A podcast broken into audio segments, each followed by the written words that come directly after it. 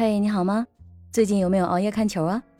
世界杯又来了，对于一个伪球迷的我来说，看世界杯就是看帅哥。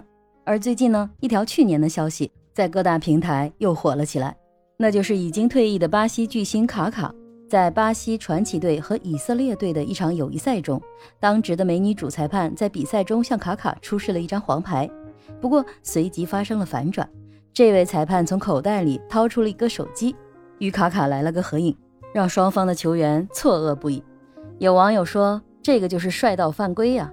我是麦田新生，今天啊，我们就聊聊颜值高是不是真的会影响工作呢？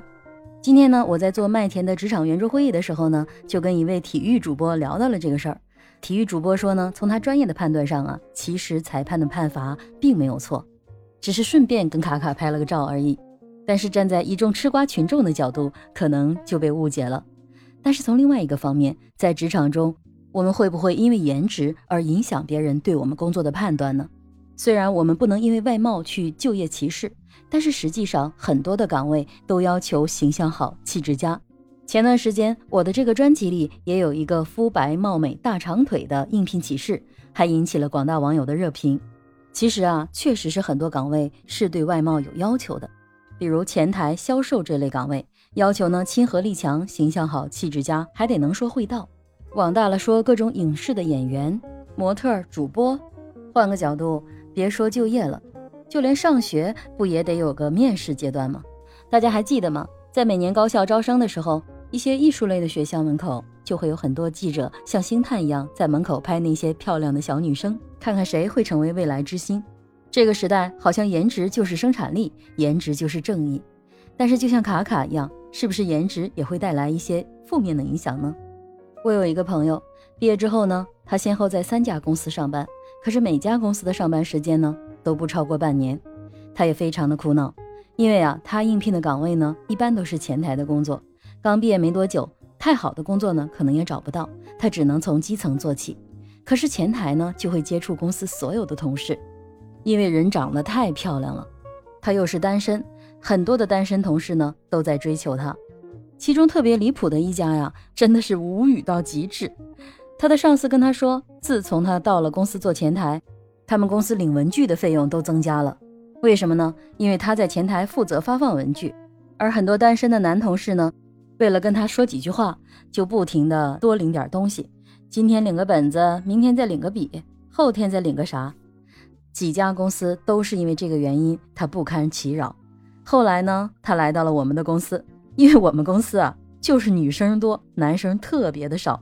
他终于没有这个烦恼了。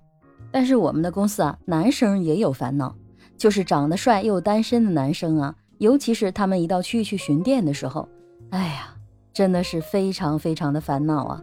不知道你有没有因为颜值太高而有这些工作的困扰呢？那你是怎么解决的呢？我这里呢，给你出三个馊主意。第一呢。可以让自己保持高冷一点。如果这些追求者真的已经给你造成了困扰，那还是公事公办，尽量减少跟同事单独相处的机会，尤其是追求者们。第二种方式呢，可以适当的说个小谎话，比如我已经有男朋友了之类的。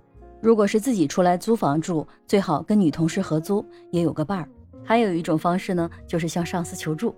其实，无论是这样的问题，还是工作中遇到其他的问题，我们及时的向上司求助，有机会他们会给我们意想不到的结果哟。适当的求助其实也是一种自信的表现。当我们向他人求助的时候，其实也是让他人对我们留下更深刻印象的机会。如果并非是自己能力的问题，而是这种小问题，我相信领导会愿意帮你的。你向领导求助，如果他真的帮了你，那自然拉近了跟你的关系。哪个上司不希望多几个亲信的下属呢？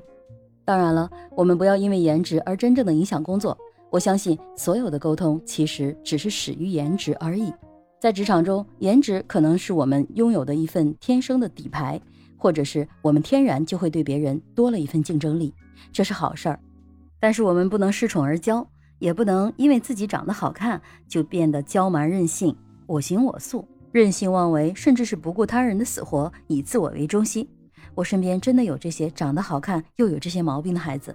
而另一个方面，如果你刚好没有拥有那份逆天的颜值，也不用妄自菲薄，更不用因此而自卑。有人说腹有诗书气自华，一个自信的女生在别人眼里就是会闪闪发亮的。只要你举止端庄，行为得体，一样会受到人的喜爱。在职场的角逐中，颜值只是开始，而重要的是我们的工作成果、我们的工作态度、我们跟团队协作的能力，这才是我们在职场中最重要的生存法则。你有没有一些关于颜值的焦虑或者是故事呢？留言给我吧。我是麦田新生，关注我，收听更多的成长话题吧。